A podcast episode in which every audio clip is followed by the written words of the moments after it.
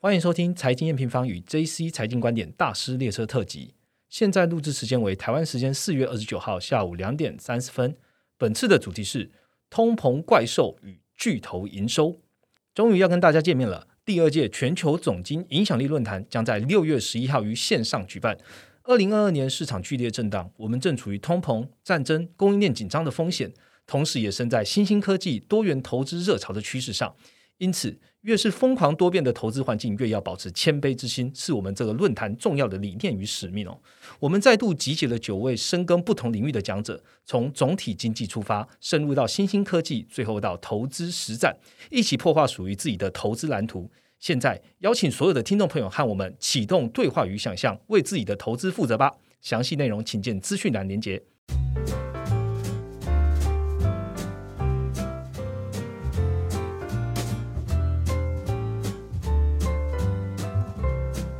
Hello， 大家好，我是财经院方的 Roger。今天呢，是我们跟JC 财经观点的联名特辑哦，那也是我们大师列车的第2集啦。这一集其实非常适合聊这个美国巨头们，原因是因为4月24号这一周开始，我相信有在关注市场的朋友都会知道啊，到录音的今天其实每天都有重要的巨头们的财报开讲哦。那各个巨头呢，在这个2022的 Q1 啊，相较于过去2年什么通膨啊、经济环境啊，其实都比较严峻的条件下，大家到底开出的是什么样的成绩单呢？有没有什么样的趋势是做改变的？马上欢迎我们上周就被粉丝敲碗很久的 JC 财经观点的 Jenny 来跟我们聊天喽。Hello， 大家好。好，平方听众应该对 Jenny 是完全不陌生，那同时也要跟大家隆重介绍一下，就是 Jenny 呢，也是我们这次2022年的全球总经影响力论坛的讲师之一，所以 Jenny 可以跟我们分享连续2年被我们打扰的心情吗？觉得还蛮爽的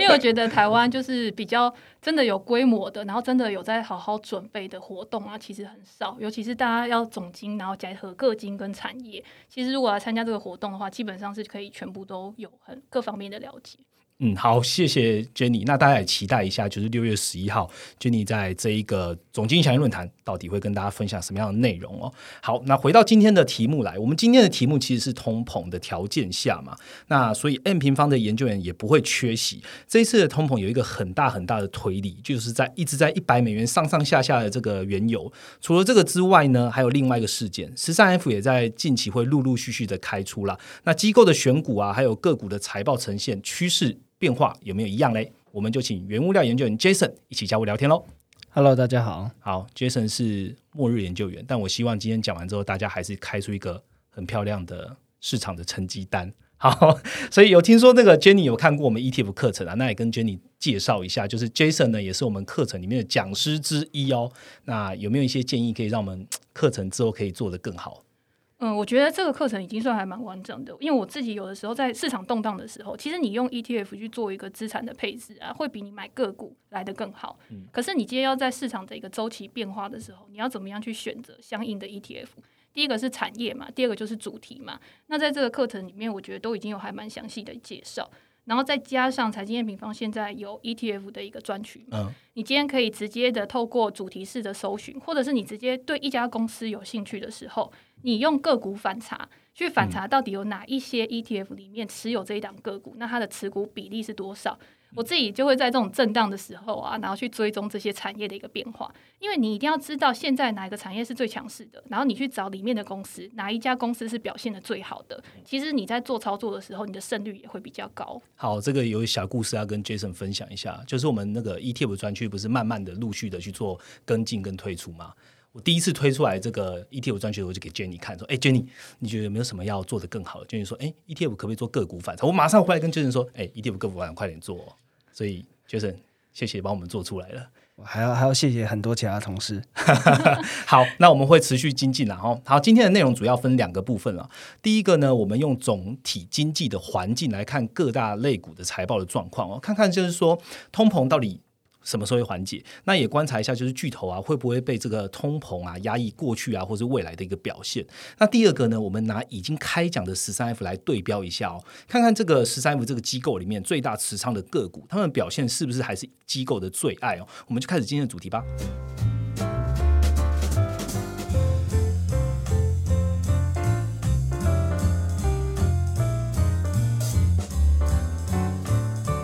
好的，马上进入我们第一个主题哦。我们在2021年开始啊、M 平方就有推出这个科技巨头系列。在最近的一次就是看去年的 Q4 就有发现啊，像是什么 Meta 啊、Facebook 那 Amazon 他们受到广告、或是商品销售转服务的压力就是出现一些隐忧了、第一个主题的第一个问题我就想问 Jenny， 本周呢除了这个喊盘王 Elon Musk之外、的公司啊，有没有如果让你挑两个巨头的财报表现的话，你会比较分享哪两个巨头呢？我觉得要去了解美股现在后市怎么样啊，其实每一个科技巨头都很重要，但是我今天呢会跟大家分享的是 Apple 跟昨天公布财报的 Amazon 这两家公司、因为 Facebook 跟 Alphabet 我在我自己的 podcast 里面也有跟大家分享过，但是我要让大家知道一件事情，就是其实这几家科技巨头啊，它有很多的业务其实是重叠的，比如说像刚刚 Roger 讲到的广告，其实每一家公司它都有广告，只是它广告它的占比然后跟它的一个成长率不一样，以及市场上面对他们在广告业务上面啊未来的一个成长性它的一个预期会去引导它股价估值的一个变化，所以你会看到科技巨头它公布了财报之后有一些大涨有一些大跌，其实从细项来看呢，你就会知道除了过去它的一个营运表现之外，市场上面对于他们未来的一个成长前景其实是非常看重的。那今天我们先来看一下 Apple 公司好了，我觉得 Apple 算是就是资优生啊，其实你在美股里面你要找到像 Apple 这样的公司，其实我觉得算是非常稀有的，从过去的一个硬体然后到现在一个软体服务的一个过渡，其实它表现一直都非常好。那这一次的硬体譬如说像在 iPhone 上面它还是维持了一个 5.5% 的一个成长率，那大家要想哦，现在半导体的一个缺料这么严重，除了 Elon Musk 他还是可以做出一个很好的产能交付之外，没想到在 iPhone 或者是在Mac iPad 上面，其实我觉得它还是维持一个还不错的一个出货量，虽然说它在里面有提到说供应链的不顺其实有影响到譬如说 Mac 新规格的一个桌机它的一个交期有被递延，但是去显现在它的财报上面呢，我觉得在这一季上面来讲算是比较缓和的。那如果今天在下一季呢，就是因为它给出的比较保守的一个说法嘛，所以导致 Apple 在盘后的时候股价其实是下跌不太好。那我觉得大家可以再去观察，就是说那 Apple 它现在在软体服务方面，因为大家知道软体服务对于 Apple 的一个好处是我今天就算我的硬体我的价格没有去做一个提升，但是因为软体服务它的一个利润率是比较好的，所以我可以去维持一个更好的一个毛利率，我的获利能力呢还是可以维持的跟之前差不多。所以我觉得在软体服务上面呢，因为它这一次还是维持着两位数的一个成长嘛，所以在之后大家可以观察这两位数的成长，然后在下一季的时候有没有办法可以达到一个更好的效益去推升它股价的一个发展。好，那我们来看 Amazon 的一个财报好了，我觉得 Amazon 它的一个财报分成两个，第一个就是它的一个零售嘛，那这一次盘后呢重挫的原因是因为它的零售其实表现的不如预期，虽然说它在美国它的零售业务呢还是维持的一个增长的状况，但是它在国际的一个营收成长上面其实已经变成是衰退的，那再加上现在不管是供应链的问题、交货的问题，甚至很多的一个成本，还有它这一次有一个很重要就是 Rivian 这个对一个亏损的一个认列吧，所以我会觉得说大家看到这个东西的时候会觉得怎么会发生这样的事情，可是市场上面呢我觉得有的时候是一时情绪的反应。如果你今天看对于亚马逊这家公司它最大的一个获利来源，虽然说营收占比不是最高的，其实是云端服务，那云端服务呢也是现在各个科技巨头都在抢占的一个市场，如果大家去看微软啊或者是像 Google， 其实他们在这一次都可以维持一个不错的增速，所以亚马逊在这一次呢它的一个云端服务还是维持着大概 36% 的一个成长，我觉得跟之前相比呢是没有差距太大的，所以在未来呢如果这个云端的一个趋势它还是可以持续下去的话，那亚马逊我觉得这个业务呢零售的业务只是回到一个正常值，因为现在在后疫情的时代大家还是习惯去实体店消费嘛，所以再到回复到一个正常值的时候呢，我觉得估值有回调到一个比较合理的区间，反而是可以去布局或者是关注的一个点。我想要多问一个里面的某一个 item 就是说 Amazon 其实他也有讲嘛，他虽然他的广告它是成长的，不过是劣于预期。那来看一下就是 Meta 或是 YouTube 好了，他们最近的广告的营收基本上都是劣于市场的预期。Jenny， 你觉得这个数位广告还会是未来的趋势吗？我觉得数位广告一定是未来的趋势，为什么原因就是因为现在大家全部都是移动化了嘛，就是所有的东西都是你要透过网络才可以去跟对外有一个串联，甚至是接收很多的服务。对，可是广告业务呢其实对于每一个公司来说，第一个是占比我们刚刚讲，第二个是他要怎么样去做这个广告的服务，就是怎么样去应对他们的广告客户，我觉得像 Facebook 跟现在是 Meta 像 Meta 呢跟 Alphabet 还有像 Amazon 其实他们就会有一些差异。 Facebook 呢，我们是今天在使用这个平台的时候，它是依照它收集到你的数据的喜好去帮你去推送广告，可是在苹果这个隐私权政策修改之后，其实对于它有一个非常大的一个冲击。那这个冲击呢，即便到了今年它在给出它下一季的营收指引的时候，其实还是有包含在里面。所以我觉得这个东西它是需要时间去消化的，也让它去思考说我要怎么样靠我自己的力量，然后去把这个广告呢可以投放的更精准，然后或者是它的元宇宙业务未来呢可能至少它有一个先发者优势嘛，它的元宇宙业务要怎么样可以去形成一个社交或者是形成一个交易，甚至带来很好的一个广告收入，这个是大家可以去观察的。可是今天我们在 Google 啊或者是在 Amazon 我们去搜寻的时候，其实是我们比较目标性的搜寻，譬如说我今天想要去旅游的时候，我可能就在我的 Google 上面打可能住宿啊或者是哪边好玩。对，那 Google 它在这一次呢，它在它的财报会里面就有讲，他说这个旅游需求的暴增，他们有发现这个搜寻关键字的一个程度其实也有大幅的提高。 okay. 然后如果今天我们是在 Amazon 上面我们要去消费要去购物的时候，其实我们搜寻的关键字也是蛮精准的嘛。那 Amazon 它自己也是有一个广报的一个平台去收集这些数据，然后去做分析，然后让它的广告客户呢可以达到更好的一个广告成效。所以我觉得在这一季里面大家会发现广告的营收或者是它的需求减少有很大的一个原因是因为乌俄战争，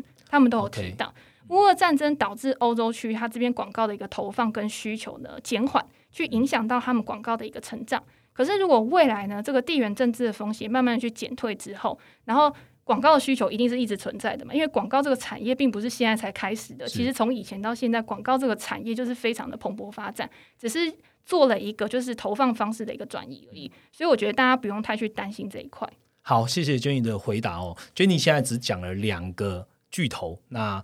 等一下呢我们还会聊很多很多的不一样的巨头或是我们一些观察哦。我想要先拉回来到总体经济的层面来跟各位聊一下，有在关注市场的朋友应该也都有 aware 到这件事情，就是2022年的 Q1 啊，应该我们就是可以说是经历通膨最严峻的时期了啦。那这个议题呢会延伸到的包含的就是企业的成本啊，甚至消费者的信心，甚至是央行的政策的转变哦。那往往呢都会变成影响大盘走势的一个地图炮啦，就是说啊，我个股表现很好啊，但是如果一个央行的政策突然间说我要更紧缩，哇，就像本周的4月26号就是市场情绪反应就是一个案例哦。我们先请 Jason 来快速的帮大家带过一下目前主要经济体的通膨状况还有央行的态度好了。好，那我们来看一下包括美国、欧洲还有日本三个主要经济体他们的通膨现况还有央行相应的态度了。那首先来看到美国的部分，美国的3月 CPI 年增率在正 8.5%， 一样是创40年的新高。那主要由三个项目来支撑跟推动，包括分别是房租、能源跟二手车主要就是汽车的部分。那后两者就是能源跟汽车，甚至是这个年增有来到一个超过30%的一个状况。不过啊，其实如果我们分拆来看啊，这些通膨迹象他们都有一个年增见高的一个迹象，像是我们在最新的月报里面有提到，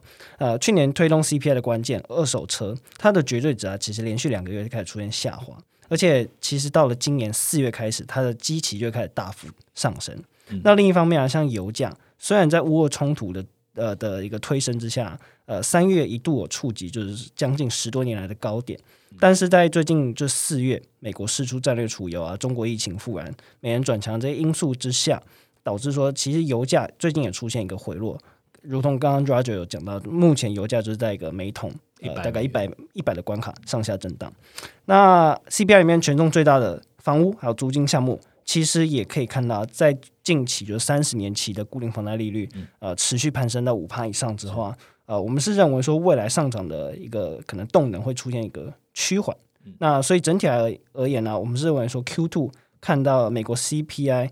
出现一个年增高点的几率是有所攀升的。那虽然这么说，再加上昨天也可以看到美国公布最新的 GDP 季增年率是-1.4%、啊、那大幅低于市场预期啊，也是2020年疫情以来就是美国首次出现一个 GDP 季增年率下滑的一个情形。但是这会不会影响到就是拖延到联总会转鹰紧缩的一个态度呢？我们认为目前来看啊，联总会还是一样传达一个比较鹰派的角度啊，那持续是在压抑需求，持续是在压抑通膨的一个政策路线，包括透过公开发言，透过会议纪要，那向市场沟通，比如说五月升息2码，那实施每月950亿的缩表，这些都是市场已经 pricing 的。那甚至我们在最新的会议纪要里面有看到，联总会未来可能会有加速回收，就是短端流动性跟在长端主动卖出 MBS 这些更鹰派的一些措施啊。所以如果你去看目前 Fed Watch 啊，全年升息最高的几率是11码，是那甚至在5月到7月啊，可能分别会升息2码、3码跟2码。所以整体来说，联准会在通膨成功抑制之前啊，都还是一个比较紧缩的状况。所以联准会还是咬死通膨就对了。没错没错。好，那欧洲呢？欧洲的话，其实欧洲的3月 CPI 目前是来到 7.4%， 那2月他们的生产者物价指数是来到更严重的一个状况，是年增率 33.4%。 那欧洲的通膨压力啊，在乌尔危机之下跟能源危机之下其实更为严峻，所以整体来说，欧洲的通膨压力已经开始冲击到欧洲制造业。你去观察欧元区它的4月制造业 PMI 指数啊，虽然还是在 55.3 就是荣枯线以上，但是如果你去看细项，订单与产出项都已经在荣枯线50左右的附近。那甚至工业大国像德国，他们的订单与产出已经在50以下了。所以整体啊，欧洲的制造业是持续有在呈现一个放缓的迹象。所以欧洲央行在这样的情况下，其实就有从4月会议里面就可以看到，他们认为说可能未来 APP 他们的资产购买计划新增购债大概会在今年 Q3 就出现一个终止。Okay. 那甚至很多央行的一些委员会也表示说，未来有必要去提高基准利率。那升多少呢？我们从一些关键指标，包括银行的同业拆款利率，可以看到目前6个月跟1周的利差是来到 0.33%， 那12个月跟1周的利差是来到 0.7%。意思就是说，其实市场认为现在欧洲央行有可能在 Q3 升1码，那年底前可能会升2到3码。不过其实跟我们刚才讲美国11码的这个脚步来比啦，其实还是差很多。那所以目前欧元还是相对来说比较一个弱势的状况。那最后来讲日本，那日本其实是一直都是通膨最弱的一个国家了。可以看到刚刚欧美其实它的 CPI 都已经来到近34年的新高嘛，但日本的3月 CPI 年增率还是在 1.2%， 核心 CPI 只有 0.8%， 所以相对来说通膨压力还是比较小的。那为什么呢？其实日本在2021年就是去年他们的4月的时候就曾经调降过他们的通讯费用，就 电信的费用，所以导致说目前日本的服务其实是呈现一个通货紧缩的状况。通缩了，对啊。那这也导致说日本央行目前还是呈现一个比较宽松鹰派鸽派的态度。从最新的就是 BOJ 日本央行他们的一些他们的会议纪要跟央行行长的公开发言可以知道啊，日本目前他们认为日本还没有恢复到疫情前的一个水准，所以不会像西方国家一样就是进行升息，甚至央行 黑田东彦还有他们的央行会议纪要里面也有表示，未来每一个工作天都会持续购买10年期的政府公债，然后来压抑来延长他们的这个殖利率曲线控制的政策。所以目前像美元对日元是已经贬破130关卡。如果很多，其实我很多朋友也在关注一下去日本，以前想去日本玩的一些朋友，都在想说，哇，现在日元好便宜，好便宜。所以这也是就是日元持续贬值，那日本持续宽松，对导致的一个状况。好， Jason 帮我们分析了3个经济体的一个目前的通膨的状况，还有央行的一些政策之后，我们反过来再来问一下 Jenny 哦，就是说通膨看起来这个效应啊，在 2022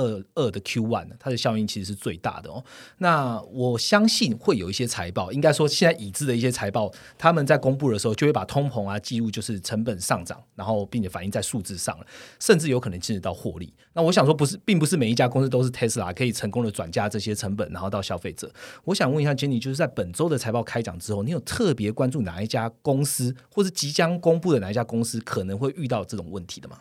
我觉得不是讲说哪一家公司，我觉得这个已经变成一个全产业的问题。就基本上只要今天公布财报的公司啊，每一个人都会被分析师拿出来就是问通膨的事情。是。那我觉得刚刚 Jason 有讲到，就是像制造业的部分，它受到通膨的影响一定是最大的，因为你今天成本的上升，你要怎么样去转嫁，或者是你今天要怎么样你的成本提高了之后，你要怎么样去巩固你的获利能力，这个是在现阶段大家就可以观察得出来的。那科技股呢，其实除了硬体之外还有软体的部分嘛。我觉得在这一季呢，其实软体公司很多呢也有把通膨这件事情拿出来。我觉得像 Netflix 其实就是一个很好的例子，他在他的财报里面呢也有说，因为通膨所以购买力下降，所以今天可能会去挤压到我们本来非必须的一个消费。我今天如果我的购买力下降，我可能必须支出我还是要去支出，可是我在娱乐的方面，对我的娱乐方面我的支出可能就会下降。那其他呢，软体公司它其实也有受到一个通膨的影响嘛，所以你要去看它怎么样在这个通膨，不过人事成本上升其实也是通膨的一种，你要怎么样去转嫁这一些成本然后给它的消费者，这个就是公司定价权。那我觉得大家也可以关注到，就是其他像我们刚刚讲的必须消费类股，像宝乔或者是像可口可乐这些呢，其实他们在2-3季以前，甚至是金百利、克拉克卖卫生纸的，他们在2-3季以前，他们在财报里面就一直在讲通膨这件事情对他们造成很大的一个压力。那他们要怎么样去解决减缓通膨对他们造成的影响？很简单，就是涨价。今天你的尿布、你的卫生纸，你涨价了之后，你还是需要去消费。所以在这一季财报公布出来之后呢，你会看到，通膨对这几家公司它的影响反而没有到这么的巨大，虽然说还是有影响，那就是因为他们已经成功的去把他们的一个成本转嫁给他们的消费者，导致他们这一次股价，像可口可乐、宝乔，其实近期的股价都有创下新高。那像工业类股，譬如说像开拓重工，其实它有公布财报，其实通膨对他们也是有造成影响，所以我觉得像工业类股的部分呢，其实也会受到通膨的影响去挤压他们的一个获利。但是如果未来美国的经济它持续的去复苏的话，其实我觉得有没有办法它的生产力可以去高过它的通膨，这个就是大家可以去关注的一个焦点。好，Jenny讲一个重点哦，美国的这个经济持续复苏，那也代表就是说疫情的影响可能越来越小。我想要特别来问一家公司啦，就是波音的。波音在4月27号也公布了 Q1 的财报嘛，那我们刚刚也知道，就是说封城的措施其实基本上除了中国以外，基本上全球都已经几乎都快要没有了。那代表的就是航空业是不是也有一番荣景会出现？ Jenny 对于波音的财报有什么样的观察吗？还是有什么样的要分享的？我觉得波音这家公司，因为我觉得它有这种先天上的一个优势，因为它毕竟是一个历史很悠久的公司，所以很多的美股投资人其实对它也非常的有兴趣。那在这一次呢，原本说预期景气回温，然后经济复苏，然后航空旅游呢都有显著复苏的情况之下，照道理来说应该是可以去提升波音的营收跟获利的嘛。可是波音这一次呢，它公布财报之后，其实它的问题并不是在于它的需求，而是在于它的供给、它的产能。它之前的一个商用客机啊，它的一个产能并没有达到一个很好的恢复，有一些都还在认证的一个阶段，所以这一次的营收呢，还是比去年衰退了 8%。那获利呢，其实它的每股亏损呢也扩大到 2.75 美元，都是低于市场预期的。它在盘后呢，就是它财报开出来之后，它的股价其实是大跌的。那今天大家去看说，难道它真的有那么差吗？因为它的积压订单，像我们在看什么半导体设备的时候也会去看积压订单嘛，就代表说到底有多少需求。它的积压订单呢还是到3710亿美元，包括了4200台的商用飞机的订单，要等它去生产，等它去交付。那所以呢，大家就可以看到，我今天其实不是需求的问题嘛，我今天就是你的机器飞机可能之前有问题啊，或者什么东西交付不出来，那未来呢你要怎么样去改善这样子的一个状况，其实就是大家要去关注的。那波音的财报呢，其实可以分成几个部分，最主要就是我们刚刚讲的商用飞机，第二个呢就是国防太空安全这种跟政府接单的，那第三呢就是全球服务，就是你飞机卖给别人之后，你是不是要去做教育训练，要去做维护，它这个占比是比较小的。所以你今天最重要的，对于波音最影响最大的其实就是商用客机。那大家可以看商用客机，我们可以延伸到另外一个产业，就是现在的航空股。航空股其实它公布财报在上个礼拜、上上个礼拜其实都已经公布的差不多了。那在这一次的财报呢，很多航空股公布完财报之后其实都是大涨的，原因就是因为他们发现旅游的需求起来了，越来越大，很多人都想要出去玩了，所以呢，即便是现在航空股他们觉得说油价上升，但是因为这个需求导致他们可以去提高机票的价格，去 cover 掉他们这个成本。所以我觉得大家如果今天要去看波音的话，其实可以先看航空股，航空股有需求就会去跟波音下订单，那波音到底能不能交出货就是另外一个问题。好，讲到航空股，我就反过来问一下 Jason 我们在近期的报告中也有提到，就是说航空股如果越来越好的话，航空的用油的库存消耗量是以我们也要来关注的一个重点哦。其实包含了整体的原有中长线的看法，都牵引着通膨的走势啊。所以 Jason 跟大家分享一下你的看法吧。好，没错，其实最近航空用油的市场就是这个价格也是非常精彩，像刚刚 Roger 和 Jenny 都有提到，就是各个国家的边境都陆续在解封，那全球的这个航班数已经接近到2019年7月，当时暑假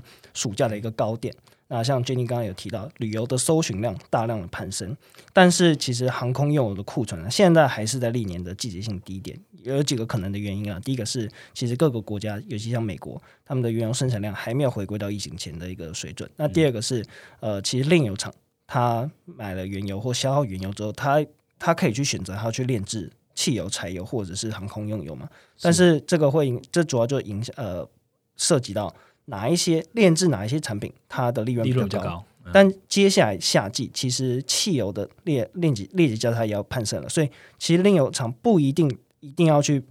炼制这个航空用油，这也是导致说目前库存偏低的一个状况。那如果我们去看纽约港还有墨西哥湾，它的航空煤油目前都是突破或者是接近历史高点了。像我们刚刚讲的墨西哥湾的航空煤油，目前是每加仑$4的一个非常高的历史水位。那如果换算成每桶，差不多就是超过150-160块的一个价格，所以是一样是一个天价的状况。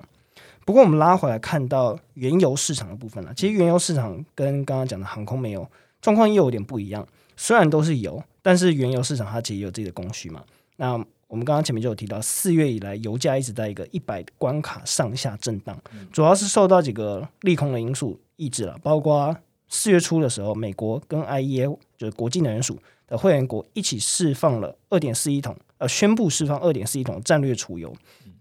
那这个抛储的规模是历史新高，那再加上其实他们3月初就有宣布6000万桶的一个释出状况，所以等于说未来2季大概有166万桶的一个供应缓冲，部分是抵消俄罗斯原油导致的供应中断了，是一天166万桶对吗？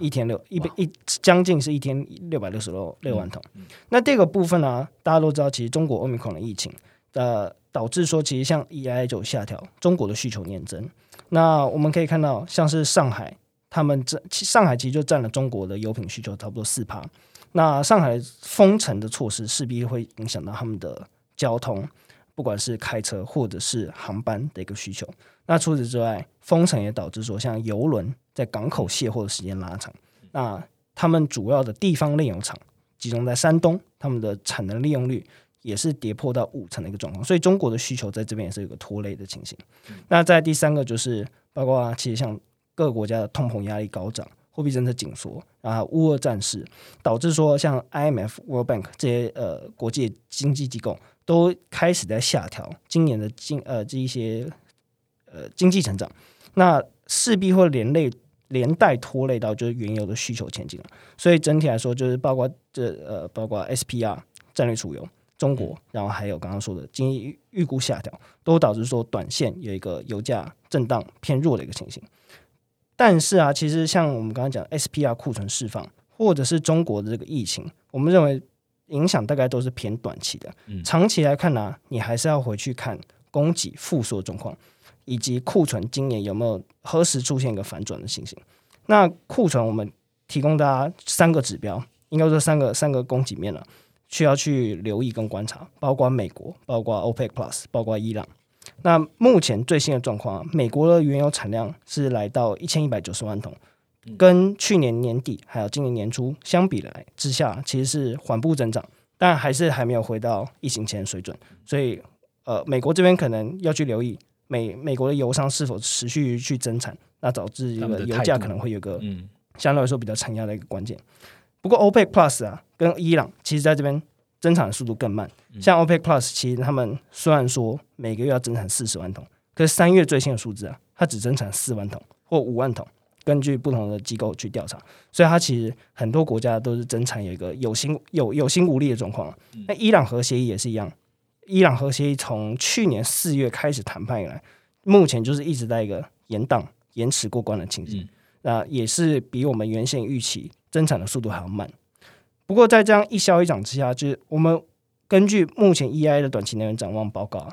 ，Q2 全球的原油供需差不多会出现一个小幅的供需反转，那我建议大家就是去留意一下 Q2 Q3 原油库存在基期走低的情况下，如果美国或者是刚刚讲 OPEC Plus 伊朗开始增产回归的话，那库存如果年增率开始出现低档反弹，比较有可能会给油价一点压力啦。好，谢谢 Jason 的更新哦。我用反的方式帮大家做一个总结。短线来看的话呢，原油大概就在100美元一桶左右去上下。那看起来呢，它现在的压力其实是有的，所以说原油的部分它现在看起来是还是不用担心它突然间还会有一个太急速暴涨的一个可能，但乌俄战事还是一个蛮大的一个变数哦。那反过来看一下通膨的话呢，我们已经从通膨3月的 CPI 的细项里面就看到，应该在 Q2 是有机会可以见到高点的。那细项是如何，接下来会怎么样发展，我们一样每一季的 CPI 我们都在跟大家公布一下。就你刚刚提到的各个巨头，我们在第一 part 呢有提到了一些巨头他们的一些分享，包含了通膨的关系，其实都还是影响到每一个科技股他们的每一个巨头们的财报啦。但是能不能顺利的转嫁当然是要看你自己本身有没有定价权啊，或者说市场在消费端这边到底有没有影响到实际消费者他购买就是非必需品的一个意愿哦。像 Netflix 它就是一个很好的一个反例，那就是使用者的需求可能真的被因为通膨的关系被压抑了，所以各个企业的状况呢，我们在通膨的状况下就已经帮大家做一个统整了。接下来一个主题我们来讨论的反而是 13F 接下来要陆陆续续公布啦，我们各个巨头跟 13F 机构的走向是不是一样呢？下个主题来讨论。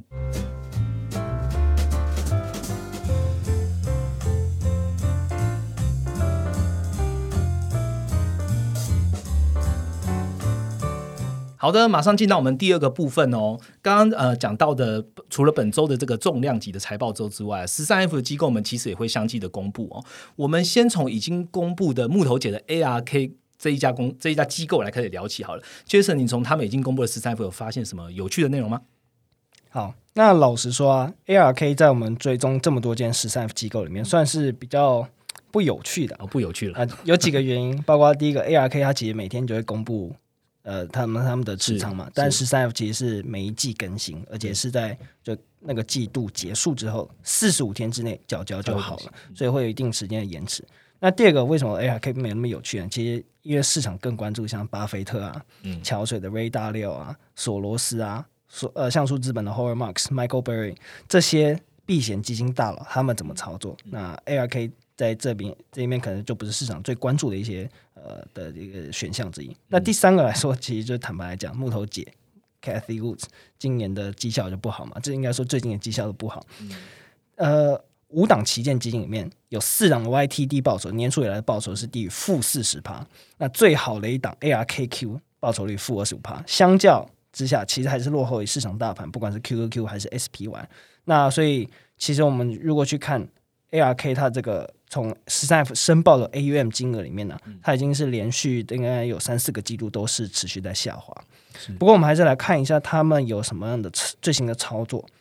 加码的部分啊，其实最多的仓位是集中在两个 sector， 第一个是加密货币 crypto 相关的，比如说像 Square 现在改名叫 Block， 那再还有 Coinbase 就是加密货币交易所，以及 GBTC 就是比特币的类 ETF。那另外一个部分就包括在医疗相关的，包括有 Exact Sciences 是一个做大肠癌筛检的公司，Signify Health 是医疗保健平台，还有昨天财报炸裂的 Teladoc。那 Teladoc 表示说，因为成本通膨啊，还有销售放缓，所以导致说他们的全年财测都进行一个下调的一个情形。所以昨天 ARKK 就是有一个严重的炸裂的一个情形啊。是更有趣的是什么 ？ARK 这一次减码最凶的公司是什么公司呢？两个字，姓推名特，就是马斯克最近要收购的 Twitter 啦。从线图来看，你也可以发现 ARK 今年对于 Twitter 的操作真的是越买越涨，砍在最低点。OK， 讲到了关键字哦，姓推名特，然后还有 Elon Musk， 还有 TSLA 这几个关键字。那我要跟大家分享一下 Jenny 呢在录音今天早上最新的贴文，也是4个关键字，是呢、特、么的啊，怎么念大家自己去念了哈。那我们就来好好聊聊 Tesla 这个最大的拥护者 ARK 啊，应该讲我们就要好好聊 ARK 下面最大的持股就是 TSLA 了。 Tesla 营收表现其实非常好啦，它的这个平均销售单价其实从它的财报你就会看到它是成功的转嫁到消费端哦，就连最大市场的美国的销售成长也是非常非常好。我想问 Jenny 两个问题，好， Tesla 营收表现很好，反观 Rivian 它就 GG 了，那你对于电动车这个市场这个赛道啊，是不是还是这样看好的？第二个我就来问 Twitter 发布了财报嘛，你觉得这个财报重要还是老板换人重要？那 Twitter 的管理层的这个商业模式是否可以拿来当做教案参考呢？好，我先回答 Roger 第一个问题，就是电动车这个赛道。其实我觉得电动车这个赛道呢，已经是一个集体市场上面的一个共识了。再加上各国政府呢，其实对于这个环境保护，它也会去加强对于电动车的一个推行，所以我觉得这个不用太怀疑。只是你在造车这个东西，造车毕竟是一个固定资本支出很大的一个，对，你在前面呢，你要塑造这个品牌，像 Elon Musk 他其实把 Tesla 这个品牌已经塑造的很成功，他不用花很多的广告费用，其实他本身就是一个活广告嘛，所以这个东西大家不用太担心。那难的地方是什么？难的地方是量产，你要怎么样让你的产能跑顺？他之前其实也有很长的一段时间是处在那种产能地狱，直到现在慢慢的，譬如说各个厂啊，或者是开始产能开出来之后，市场开始对它更有信心了。但是已经到了这个时候，其实 Tesla 它也不算是高速成长股了嘛，对不对？我觉得它现在只要可以保持的稳健增速，其实也不是很稳健啊，因为它毕竟今年产量比去年可能还可以再提升50% 以上。所以我觉得 Tesla 这个东西已经变成一个市场上面大家都想要仿效的对象，也有很多人开始去寻找说到底谁是下一家 Tesla。 那想要当下一家 Tesla， 第一个就是传统车厂嘛，所以你会看到很多传统车厂它本来是在做传统油车的，它现在也要改做电动车。那它现在已经有一些固定资本，它可能再加一些技术资源啊，然后或者是新的创新跟研发，我觉得它要去接轨，至少来说我会觉得是比较简单的。那很多的新创车厂呢，它可能是有一个模型，有一个雏形出来，然后它也有开始接订单，可是接了订单之后呢，你要怎么样把这个车子生产出来，这个是另外一个很重要的一个关卡嘛。那现在很多美国的新创公司，它在 IPO 然后它在上市的时候，其实它非常高的估值是由这些创投啊，或者是一些避险基金去炒出来的。那等它上市之后，他们是不是也需要去做一个获利了结？那接刀的人是谁？其实很多都是一些对电动车或者是对这家品牌有信念的一些散户。那这些散户有没有办法去熬过前面的这个风险比较大，有可能会失败的这个时期，然后到最后去迎接这些车厂的一个胜利？你没有办法去预测说到底哪一家公司到最后会出现，因为这东西市场上面的生态本来就是很难去预期的。所以我会觉得即便是我们对电动车这个市场非常看好，可是有的时候呢，你不需要走在这么前面，你有时候等一家公司它真的开始有规模了，它可以有规模优势了，它可以有成本优势了，然后你再来去买它的股票，我觉得会是一个比较好的选择。 OK， 那 Twitter 的部分的话，Jenny 是不是来分享一下 Twitter 到底是它的营收财报重要还是换老板重要？好，我觉得Twitter 这件事情呢，其实现在已经变成我觉得每天早上好像必发的消息了，每天都会有新的动向嘛，对不对？像今天 Elon Musk 他有卖股票，他可能就是想要筹钱然后去做这个并购的一个事情。对，那今天 Twitter 他也有公布财报，但是有人 care 吗？市场上面 Twitter 财报发生什么事没人知道。对，其实他的表现是大概是优于预期的啦。我觉得就是整个也是中规中矩，没有到特别坏，所以你看它财报出来之后，其他的股价反应并没有到很大。那当然我觉得市场现在它的重点全部都是关注在它今天要被收购了，然后只会去关注 Elon Musk 的一个动向，这就可以去衍生到我们今天市场上面的投资人啊，大家在看长期跟短期的时候，其实那个重点焦点是非常不一样的。短期的时候呢，你只会去注意的是市场情绪，只会注意的是话题，然后这些话题呢要怎么样去炒高一家公司的一个估值。但是回归到长期的话，其实每一家公司的股价它的一个发展，我觉得都是一样的。长期就是回归基本面。今天换了管理层之后，因为他是 Elon Musk， 所以大家对他有很高的一个期望，关注度。可是他要怎么样去扭转 Twitter？ 他之前其实讲的漏漏等嘛，就是说Twitter 有哪些东西不好啊？我今天要怎么样去开放啊，或什么之类的。对。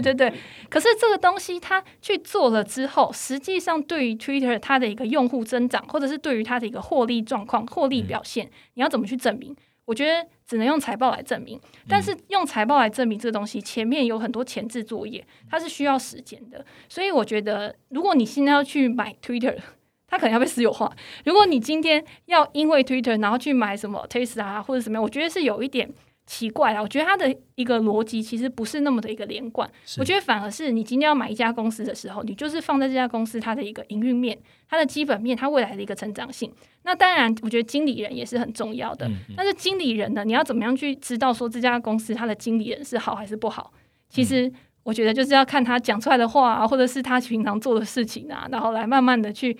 帮助你去认识这个人。好，听完那个 Jenny 的看法之后，我想要问 Jenny 一个不是相关的问题，就你觉得可口可乐适合装可卡因吗？刚刚对，我觉得你问我这个问题非常好。其实我觉得如果在合法的一个状况之下呢，其实都是可以的，因为青菜萝卜各有所好嘛。你今天这东西有商机的话，有话题的话，其实你出来对你的股价或者是对你未来一个财报，如果只要有注意，投资人都是会很满意的。这个东西呢，其实我常常讲，就是说今天做投资啊，跟那种伦理道德其实有时候是非常矛盾的一件事情。所以为什么那种 ESG 会出来的原因就是这样子，就是你在做投资的时候，如果你今天你有你自己坚持的一个核心价值，然后又有其他的公司呢跟你有共同的信念，然后它可以帮你去达成的话，其实这个就是一种投资法，好像就是类似一种共识的投资，对不对？那你说烟草股也有人在投资啊，对不对？有些人他就觉得说，我为什么不能投资烟草股？对，我为什么不能投资？大麻都已经快要被联邦成立合法化了嘛？对，我今天只要有前景，对不对？这东西投资人他只要看到有获利，他就可以去买。那有一些人他就觉得说我不能接受，因为我的伦理道德，我的内心，我的那个。我的小宇宙不允许这件事情，我的正义感不容许这件事情，那市场上面还是有很多其他好的标的你可以去布局。好，谢谢 Jenny 帮我们回答这个问题哦。好，我们接着把目光转到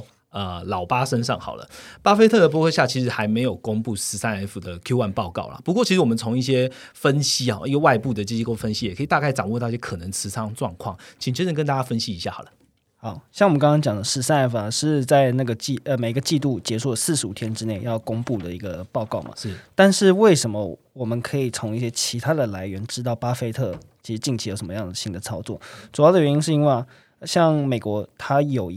两个文件，一个叫 13G， 一个叫 Form 4， 意思是说就是如果当你像 13G 文件，就是如果你外部投资人持有一间公司的股份超过 5% 的时候，你就需要在更快的时间之内向 SEC 就美国证券交易委员会进行一个申报。那 Form 4 的话就是内部人士持股发生重大变化，尤其是出现可能 10% 以上的一个投资比例的时候，那也是需要向 SEC 申报。所以啊，其实像波克夏在3月初的时候就透过 13G 的文件揭露说他持有了超过1亿股的西方石油。那西方石油其实波克夏在2020年 Q1 的时候还曾经持有，但到 Q2 的时候就一度清仓嘛，因为那个时候石油油价暴跌。那另外一个方面啊，4月初的时候波克夏也透过 Form 4这个文件啊，揭露他们买入将近 1.2 亿股的惠普 HP 的股票，那成为当时是至少当时啊成为惠普第一大股东，累计持股有超过 11% 的一个比例。那波克夏的 13F 预计会在差不多两个礼拜后就会公布了，那到时候可能会有更完整的一个 picture 可以来看。不过其实市场还是很关注。好，我们可以理解西方石油你买下去可能 maybe 是看好油价， maybe 是看好西方石油它的财务其实就是这些油商他们的财务体制在转变，他们的债务在降低，那现金自由现金流量不断在累积，或者是殖利率，或者是看好你的本益比。不过市场其实就不太懂为什么要买惠普呢，就个人电脑的惠普，甚至不是 HPC， 那这个就其实也是蛮有趣的。 Jenny 你觉得呢？因为我之前其实每次巴菲特或者是伯克夏他们在做有些交易的时候，我都会写文章去讲说我觉得巴菲特或者是伯克夏他里面的人他的逻辑是什么。那这一次他买惠普呢，其实也不一定是巴菲特买的吧，有可能是他的一个接手经理的人然后去做这个决定。但是我会觉得有一点不知道，就是跟他以前的这些交易啊并购啊要怎么样去做一个比较好的一个逻辑的一个连结。像西方石油刚刚那个 Jason 有提到，他就说他之前有买有卖，可是他其实中间呢他其实有跟他做一个交易，就是做特别，我记得是特别股，就是他今天因为西方石油他要去并一个阿纳达克嘛，去扩展他的一个规模，所以那个时候呢他没有钱，然后他就跟巴菲特呢他们达成一个交易，好像是 10%， 就是支付这个特别股好像股息还是什么，就是有 10% 会给他。那这样其实对巴菲特来说就是一个完赚不赔的嘛，因为我今天提供融资给你，然后今天就算是你今天未来有什么样的变化的话，其实我还是可以拿到一笔收益。那今天他之前呢也有去买一个，我记得是道明能源的一个资产。Okay. 那个资产是因为巴菲特他旗下他有一些私有企业呢，他是有能源公司的，所以这个能源公司我也可以去扩展，就是说我今天我原本的事业，我要用什么样的方式去帮我自己去扩大规模，然后降低我的成本。那在这样子的一个情况之下，对于他未来的获利能力其实也是有帮助的。那这一次呢买惠普OK 好，那我就去看了很多的资料或者是一些讨论，那我自己会觉得说我觉得比较符合播客下的一个逻辑的，就是我觉得惠普还算是有一个蛮稳定的一个现金流的，那他现在的方式呢是靠他这些现金，他可以去做一些并购跟收购去扩展他的业务。Okay. 那这些业务呢如果未来有成长性可以为他带来额外的营收的话，其实对于巴菲特或者是伯克夏来说可能就是有益的。但是我会觉得在这么多的一个讨论里面呢，我觉得最欠缺的就是看到成长性这个东西，就是到底这个东西它的成长性它的前景，毕竟说它这个竞争其实也是蛮大的嘛，你要怎么样在成长的过程当中然后你的利润又不被侵蚀，我觉得这个是大家之后譬如说这个礼拜有它的股东会嘛，看看它有没有更多的说法，然后可以去让我们更认识这一笔交易背后的一个想法。OK， 好，谢谢 Jenny 跟Jason 的 update 哦，反正应该可以确定他不是买错了哦。好，然后我们有在关注这个波克夏投资人，应该也都会知道说，其实他们最大是其实拥抱金融股的大机构哦。我想问一下 Jenny， 就是说在这样的升息循环的条件下，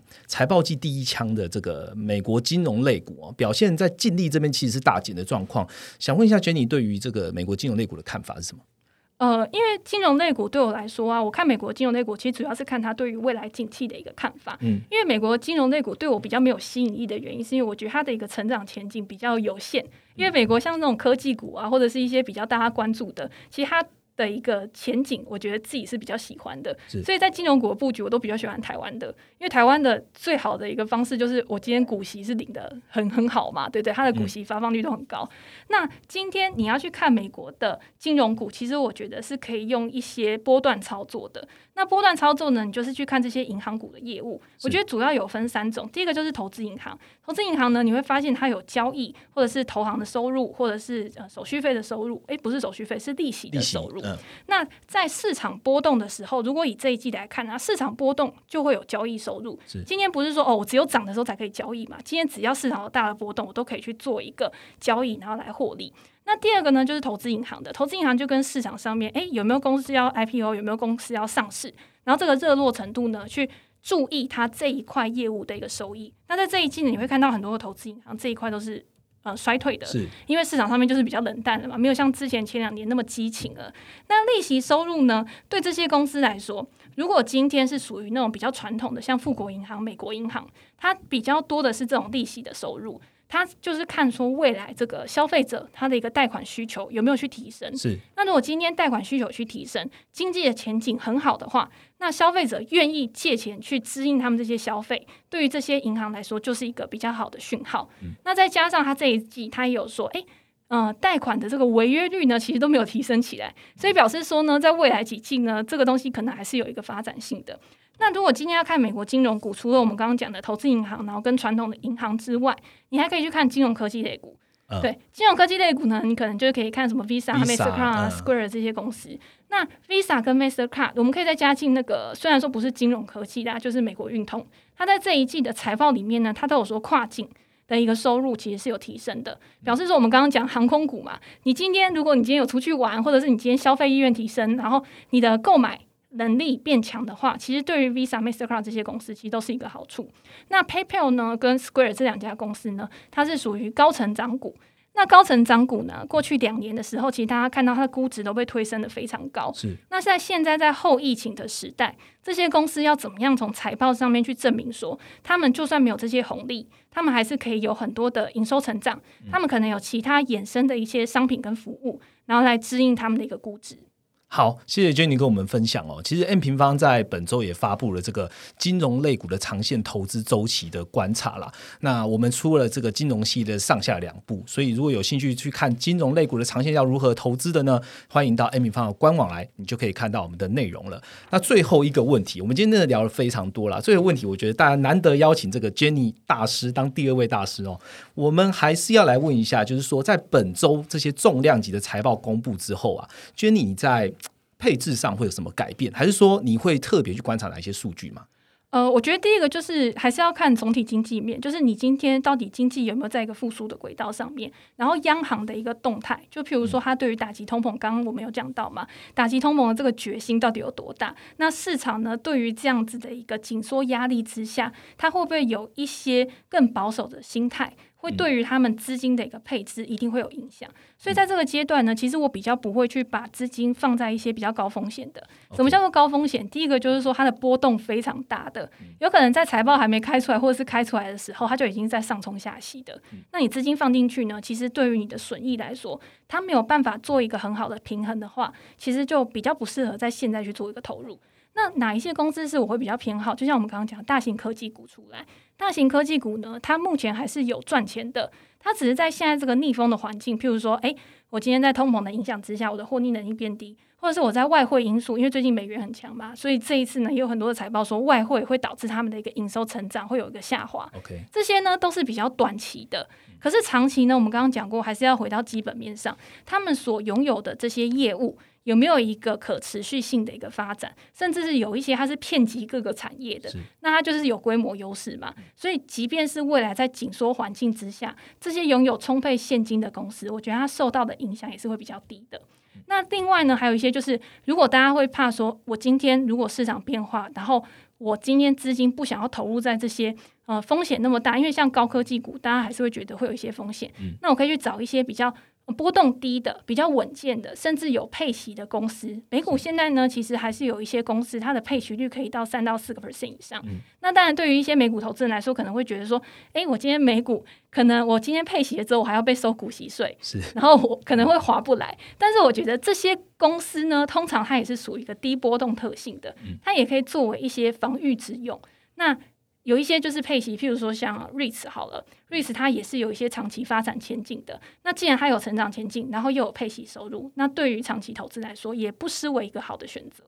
好，谢谢Jenny跟今天的听众分享了这么多，在这个升息循环下，这个美国的个股他们今天都很多的财报开出来之后呢，我们究竟该怎么看，跟未来我们的资产配置可以去专注在哪一些面向大家一定觉得听不够对吗？没问题，我们其实已经邀约 Jenny 在6月11号在全球总经影响力论坛跟大家来好好分享一下我们的专题演讲。我帮 Jenny 把它念一下这一次专题的主题好了，叫做无惧通膨，穿越牛熊的美股与 ETF 选股策略。 OK， 所以不止美股，我们连 ETF 都会请 Jenny 来帮我们分享，甚至我们有一个 panel 的时间可以让 Jenny 来回答用户的问题咯。那今天我们发现内容其实非常的多，所以欢迎大家可以多听几遍。我相信 这一次的录音呢，大家应该没有办法再用 1.2 倍的速度再来听了，所以大家好好来多听几遍，来了解一下这个 美国科技巨头或者巨头们开完之后呢，我们究竟要怎么样来做选择跟资产配置了。那下一集的大师列车，我们邀请的是我们 Matrix 道创办人 Benson 来跟我们一起聊聊天的。谢谢Jenny，谢谢Jason，我们下个礼拜见咯，拜拜拜拜拜拜。